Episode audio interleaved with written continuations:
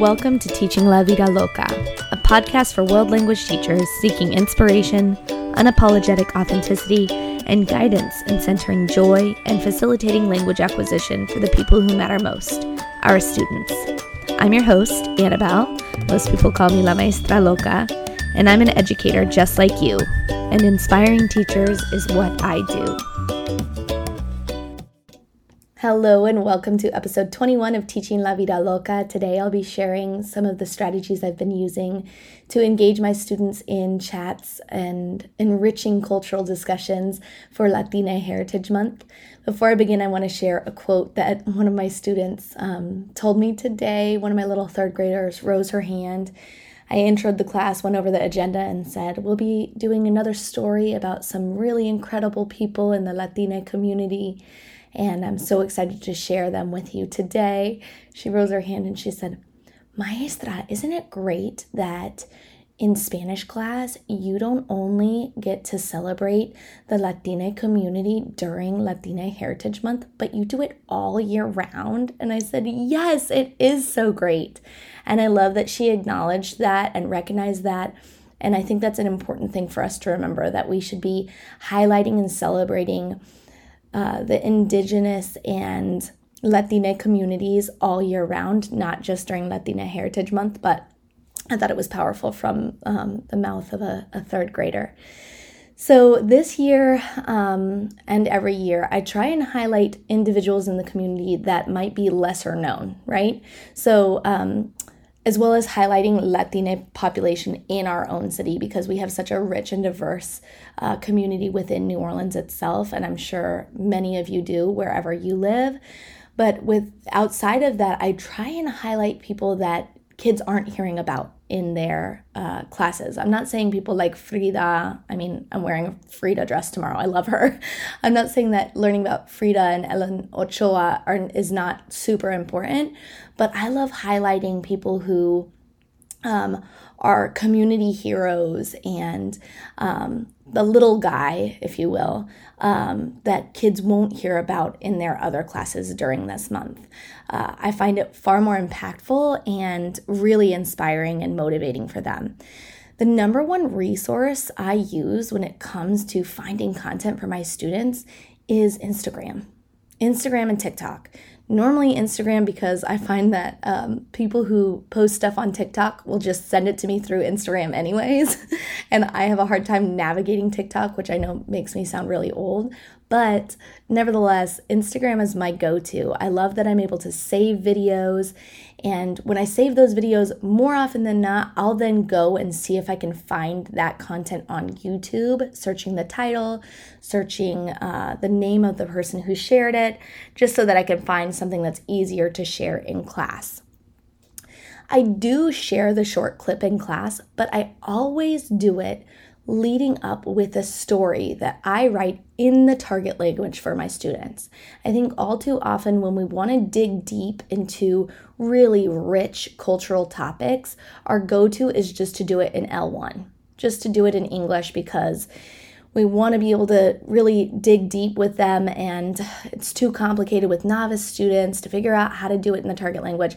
I totally disagree. Um, i have a two day course that i lead on teaching culture and current events in the target language because I think it's so essential that we start teaching culture from the very novice of levels um, in the target language, doing it in our target language. So, what I do is I take a really compelling piece of content. For example, today I used a story um, that I found from an Instagram account called, I don't want to butcher the name, I don't know how to pronounce it correctly, so I'm going to spell it T L A C A E L E L O F I C I A L. You can rewind if you want to do that, or you can just scroll down in my um, show notes and you can find the account linked. I found this video on Maya Pedal or Maya Pedal. Um, it's a company in Guatemala, in the south of Guatemala, just outside of Antigua, that is taking recycled bicicletas and turning them into bicimáquinas.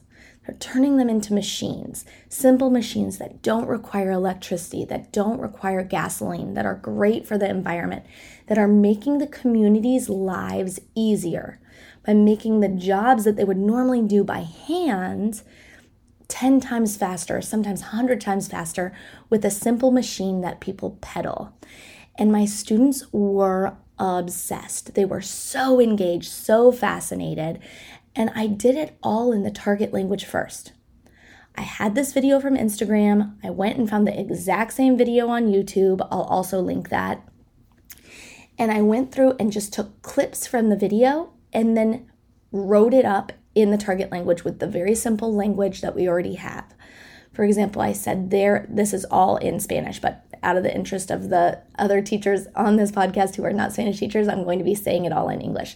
There is a community of very creative people that live in Guatemala. Next slide.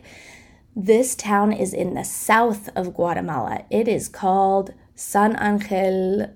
Ooh, I can't remember the the last word, so I'll just link it again. Um, uh, next slide, and that had a little map of it, a picture of a map, so I could talk to them about the geography that they saw.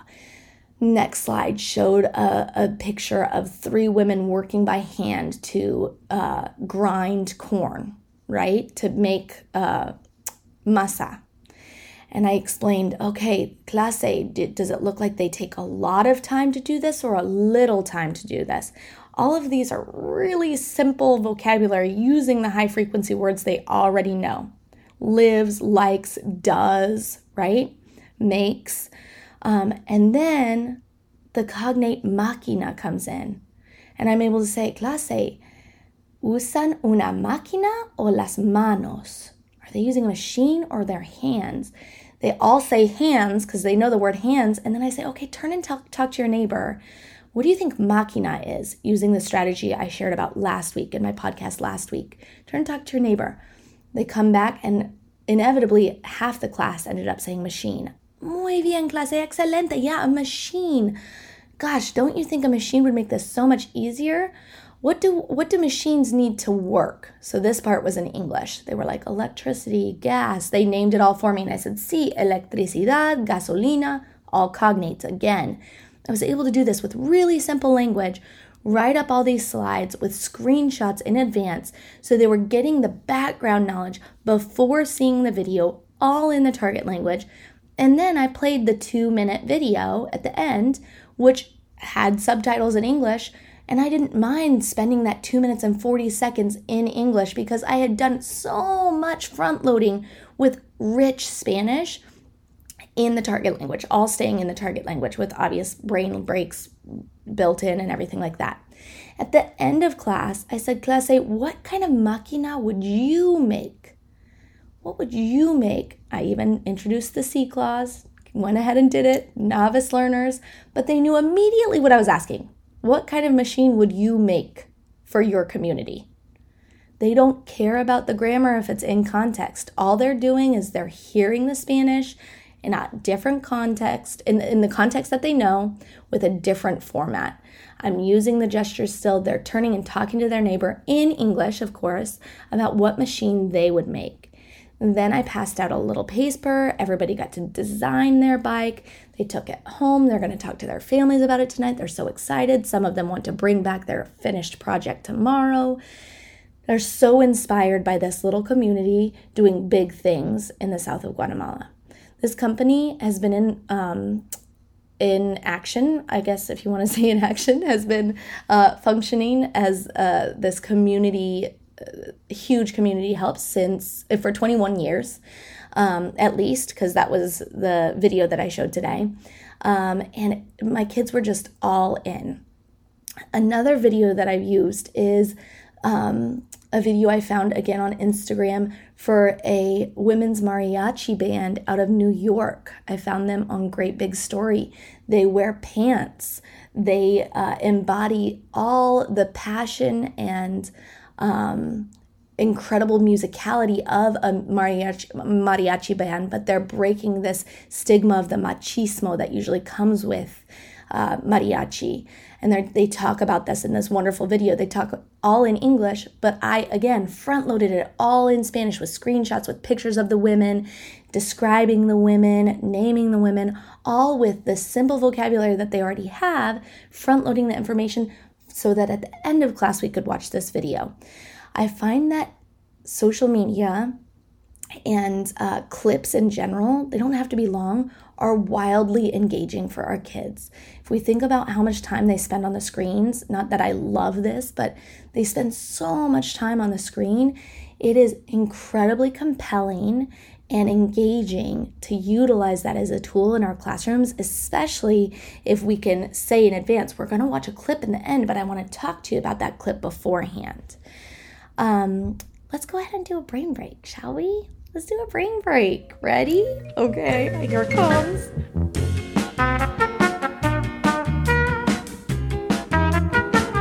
Okay, the brain break I want to share with you right now is a selfie brain break. I'm obsessed with the selfie brain break.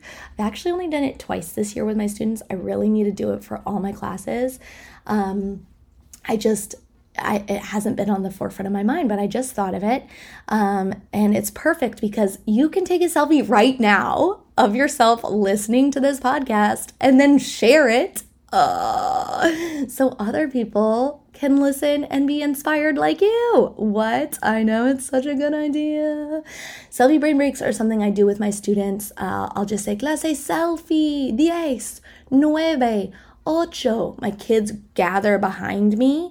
Um, I stand up on a chair so I'm able to fit all of us in, and they make cute faces behind me. They make silly faces, they make silly poses, and I catalog these throughout the year. So it's really fun to see, like, oh, this is our September selfie. Here's a selfie we did in November. Oh my gosh, look how much bigger you are in January. Oh my gosh, here we are at the end of the year in May. So it's really fun to catalog. They make great yearbook memories. Um, they make really embarrassing photos to use in eighth grade continuations or senior con- senior graduation videos. When your kids, uh, you can use the ones from when you taught them when they were freshmen or when they were little baby fifth graders, and now they're going into high school, you know.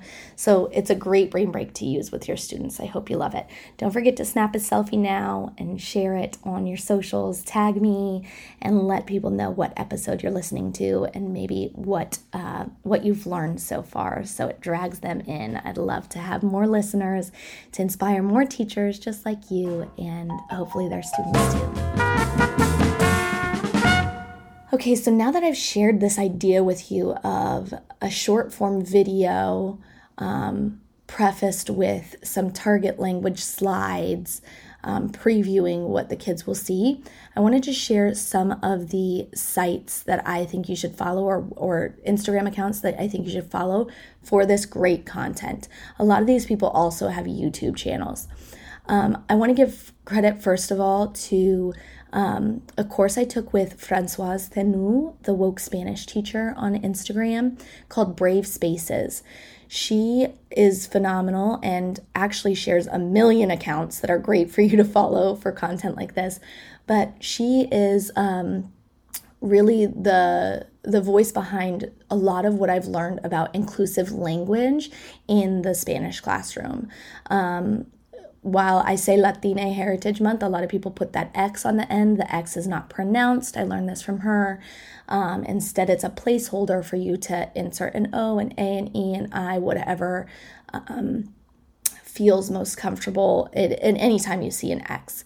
But um, again, credit to all I learned from Françoise Thenoux on her Instagram, um, as well as in her course, uh, Brave Spaces. Uh, I know that she does it at least at the beginning of the year. I don't know if she does it throughout, but it's worth um, going to her, following her, and um, keeping an eye out for that course. Uh, the other accounts, the one I shared earlier, T L A C A E L E L Oficial, um, is a fantastic one.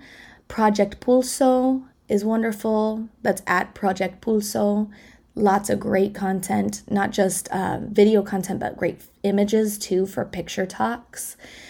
Um, Freddy Travel is I'm obsessed, y'all. I'm obsessed with Freddy Travel, F R E D D Y Travel.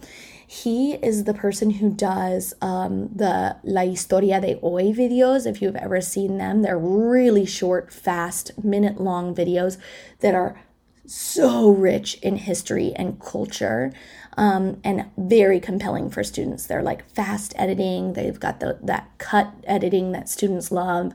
Um, he makes amazing videos. I love what he shares. He's also just really fun to. Sh- I love his personality and his joy.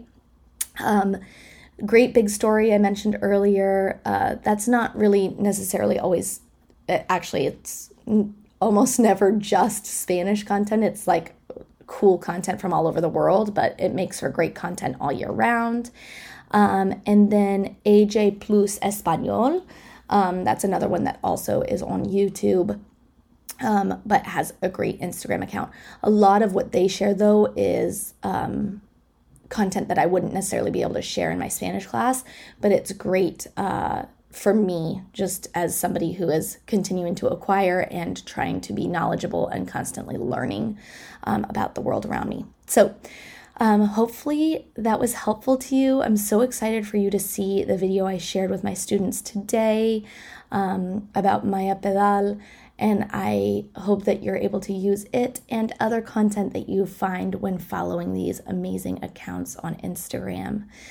Thank you so much for listening to this podcast. I'm so grateful for you. Uh, it is something else that I added to my crazy overfilled plate, but it's something I've been really enjoying. So, the more you share it and the more you let me know that it's been helpful to you, the more I feel inspired to do these episodes, even at nine o'clock at night on a Tuesday, which I was supposed to publish this today and I'm just recording it today. Oh well. Uh, I hope you have a wonderful night and I will talk to you next time. Until then, I'll be teaching La Vida Loca and I am sure you will be too. Take care, teacher. Bye bye.